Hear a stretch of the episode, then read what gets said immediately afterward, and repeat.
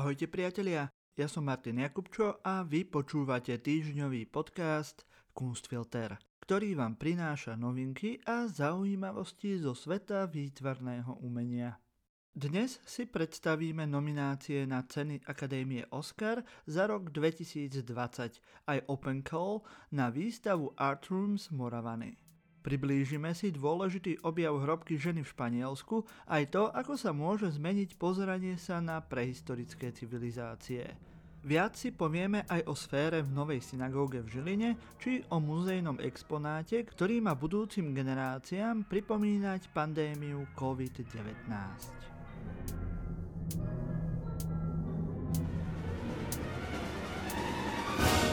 pondelok boli zverejnené nominácie na ceny Akadémie za rok 2020. Celý zoznam naživo vyhlásili manželia herečka Prianka Chopra a hudobník Nick Jonas. Česi aj Slováci ostali sklamaní. Medzi nomináciami na najlepší cudzojazyčný film sa totiž neobjavil film režisérky Agnešky Holland Šarlatán. Tešiť sa však môžu streamovacie spoločnosti. Kvôli pandémii je totiž väčšina kinosál zatvorených a množstvo filmov tak muselo posunúť dátumy premiéra. Medzi nominovanými sú tak najmä filmy zo streamovacích služieb. Najviac nominácií získal film Mank od režiséra Davida Finchera, ktorý sa objavil až v desiatich kategóriách, medzi inými aj najlepší herec v hlavnej úlohe či najlepšia réžia. 6 nominácií získali napríklad filmy The Father alebo The Trial of the Chicago 7. Podľa BBC sú tohtoročné nominácie najviac rozmanité, keďže až 9 z 20 hereckých nominácií patrí hercom z etnických minorít. Okrem toho, tiež po prvýkrát v histórii tohto ocenenia, ktoré sa udeľuje už 93 rokov, sú v kategórii najlepšia réžia nominované až dve režisérky. Celý zoznam nominácií si môžete pozrieť napríklad na oficiálnej stránke ocenenia, ktorú nájdete v popise tohto podcastu.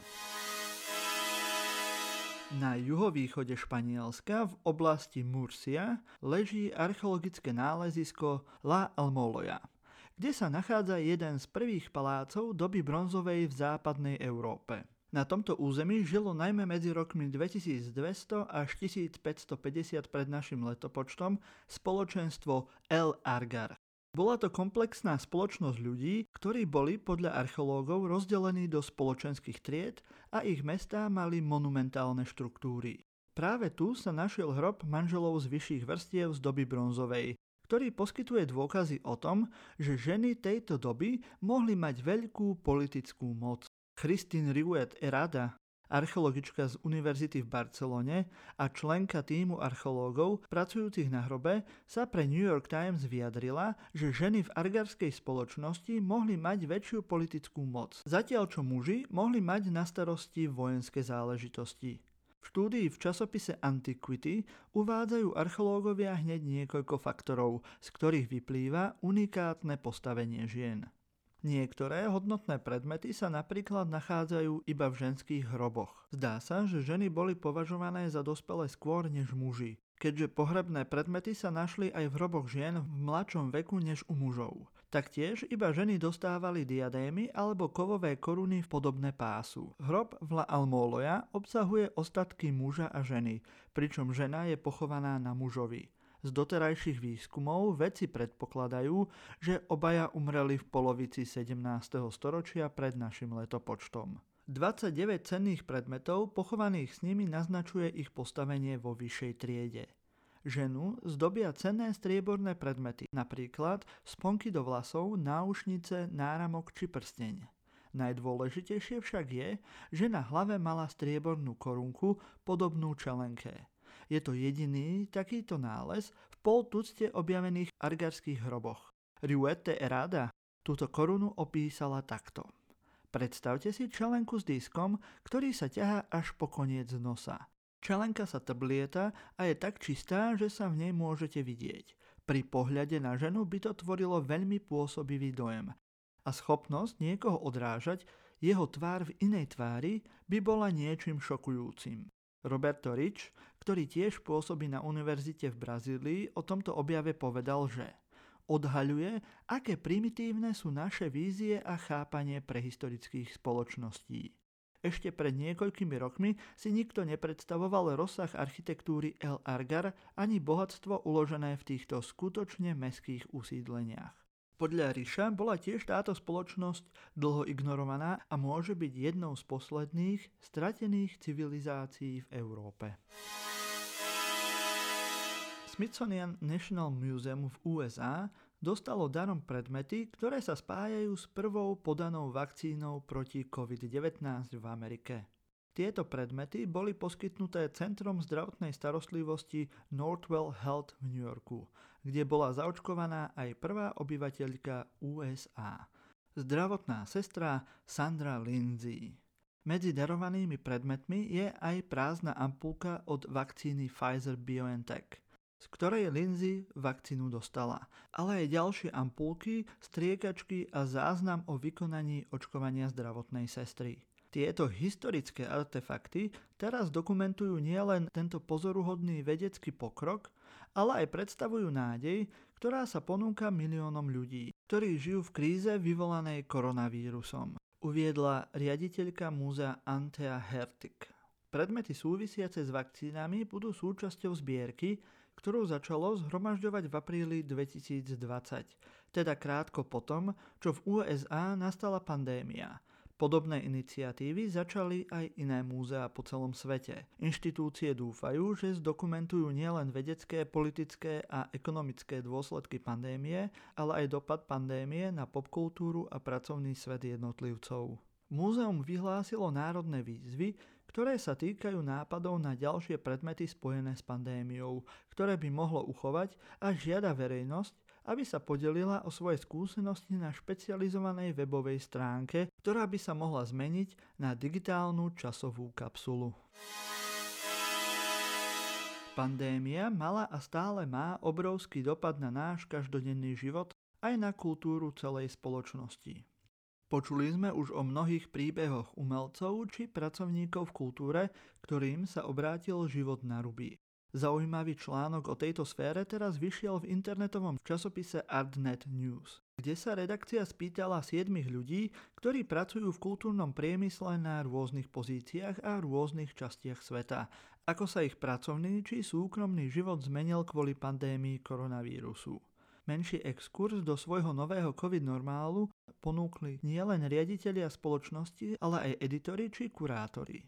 Článok ponúka pohľad na pandémiu z rôznych uhlov. Opisuje nielen jej negatívne dopady a ponúka aj možnosť sa zamyslieť nad kultúrou a jej budúcim smerovaním. Link nájdete v popise podcastu. O monumentálnej inštalácii Sféra v Žilinskej novej synagóge sme už hovorili. Je to celoročný projekt Juraja Gábora. Vízia monumentálnej architektonickej premeny priestoru novej synagógy bude približne jeden rok scénou pre ďalšie výstavy, zvukové projekty, divadelné, pohybové a tanečné predstavenia a festivaly. Priestor vystavovať dostanú vždy dvaja umelci, ktorých diela môžu medzi sebou komunikovať či vytvárať nové významy.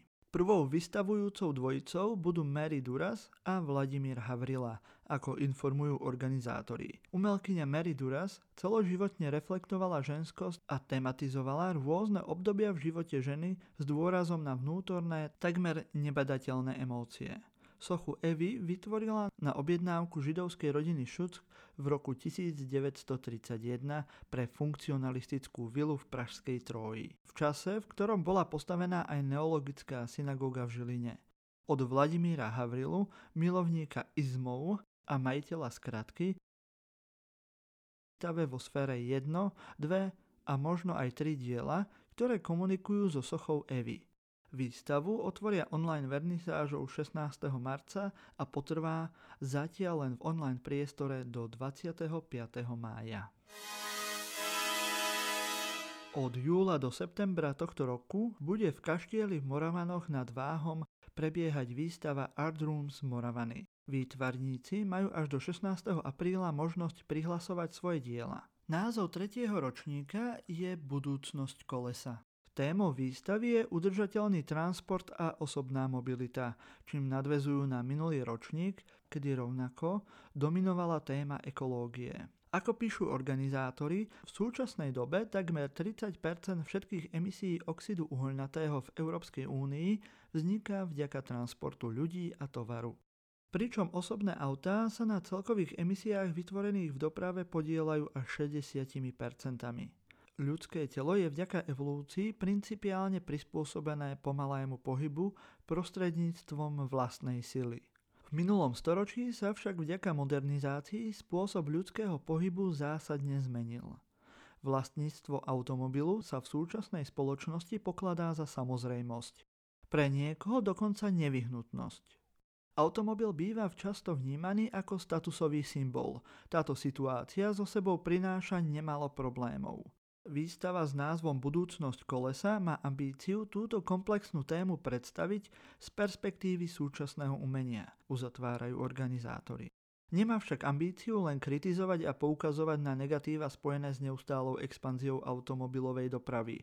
Súčasťou výstavy má byť aj propagácia riešení. Ak to pandémia dovolí, výstava bude inštalovaná tak v interiéri kaštieľa ako v exteriéri prípade, že by stále nebolo možné otvoriť interiérové výstavné priestory, diela budú inštalované vonku. Umelci, ktorí sa chcú do výzvy zapojiť, môžu preto prihlásiť aj viacero diel a mali by počítať s možnosťou, že diela budú musieť vo vonkajšom prostredí odolať poveternostným vplyvom. Všetky dôležité informácie sa dozviete na Facebooku otvorená výzva Open Call Art Rooms Moravany 3 a tiež ak kliknete na link v popise podcastu. Kurátormi projektu sú Lenka Kukurová a Milan Mikuláštik v spolupráci so Zuzanou Sabovou a Dominikou Chrzanovou. Doplníme, že kaštiel v Moravanoch nad Váhom bol roky sídlom slovenských výtvarných umelcov a architektov. Po podozrivej viacnásobnej zmene majiteľov však začal rýchlo chátrať posledných rokoch sa zdá, že túto pamiatku z konca 16. storočia sa predsa podarí zachrániť. Aktivisti z občianskeho združenia Kaštiel Moravany ho postupne renovujú. Areál je oplotený a obnovený je aj anglický park. Na záver ešte pripomenieme, že výzva je otvorená pre individuálne aj skupinové projekty profesionálnych výtvarných umelcov a umelkýň. Termín uzávierky zasielania projektov je 16. apríl 2021 a výsledky výberu sa dozvieme 26. apríla. Ešte máme pre vás niekoľko pozvánok na výstavy a udalosti, ktoré sa uskutočnia v online priestore. V stredu 17.3. o 17.00 na Facebooku Kunsthalle Bratislava prebehne Artistalk k novej výstave s umeleckým duom Grossi Maľony. Vo štvrtok 18.3. si môžete pozrieť o 18.00 online prednášku a následnú diskusiu Boys a Boys na Facebooku GTH inštitútu v Bratislave. V piatok 19.3. o 20.05 prebehne online diskusia Fotopiatok s hostiami z projektov Fotopondelok, Fotka je mŕtva, Fotonoviny a Dokument magazín. Sledovať ju môžete na Facebooku Eleuzína. Pokiaľ chcete viac takýchto pozvánok a informácií o udalostiach zo sveta slovenského a tiež aj českého výtvarného umenia, prihláste sa na odber newsletteru časopisu Flash Art na ich stránke www.flashart.cz. Pokiaľ ste tak ešte neurobili, môžete si vypočuť taktiež aj náš nový formát Kunst hovorí kde sa s Kristínou a Luizou rozprávame o témach zo súčasnej kultúry a výtvarného umenia. Diel nájdete taktiež aj v podcaste Silný výber, ktorý môžete počúvať rovnako ako aj tento podcast Kunstfilter na ktorejkoľvek vašej obľúbenej podcastovej aplikácii. Budeme radi, ak nám zanecháte hodnotenie na Apple podcastoch alebo budete sledovať náš Instagram, prípadne ak si dáte do sledovania facebookovú stránku Silný výber. Počúvali ste týždňový podcast o výtvarnom umení Kunstfilter, ktorý pre vás pripravili Luisa Paliusová, Kristýna Slezáková a ja, Martin Jakubčo.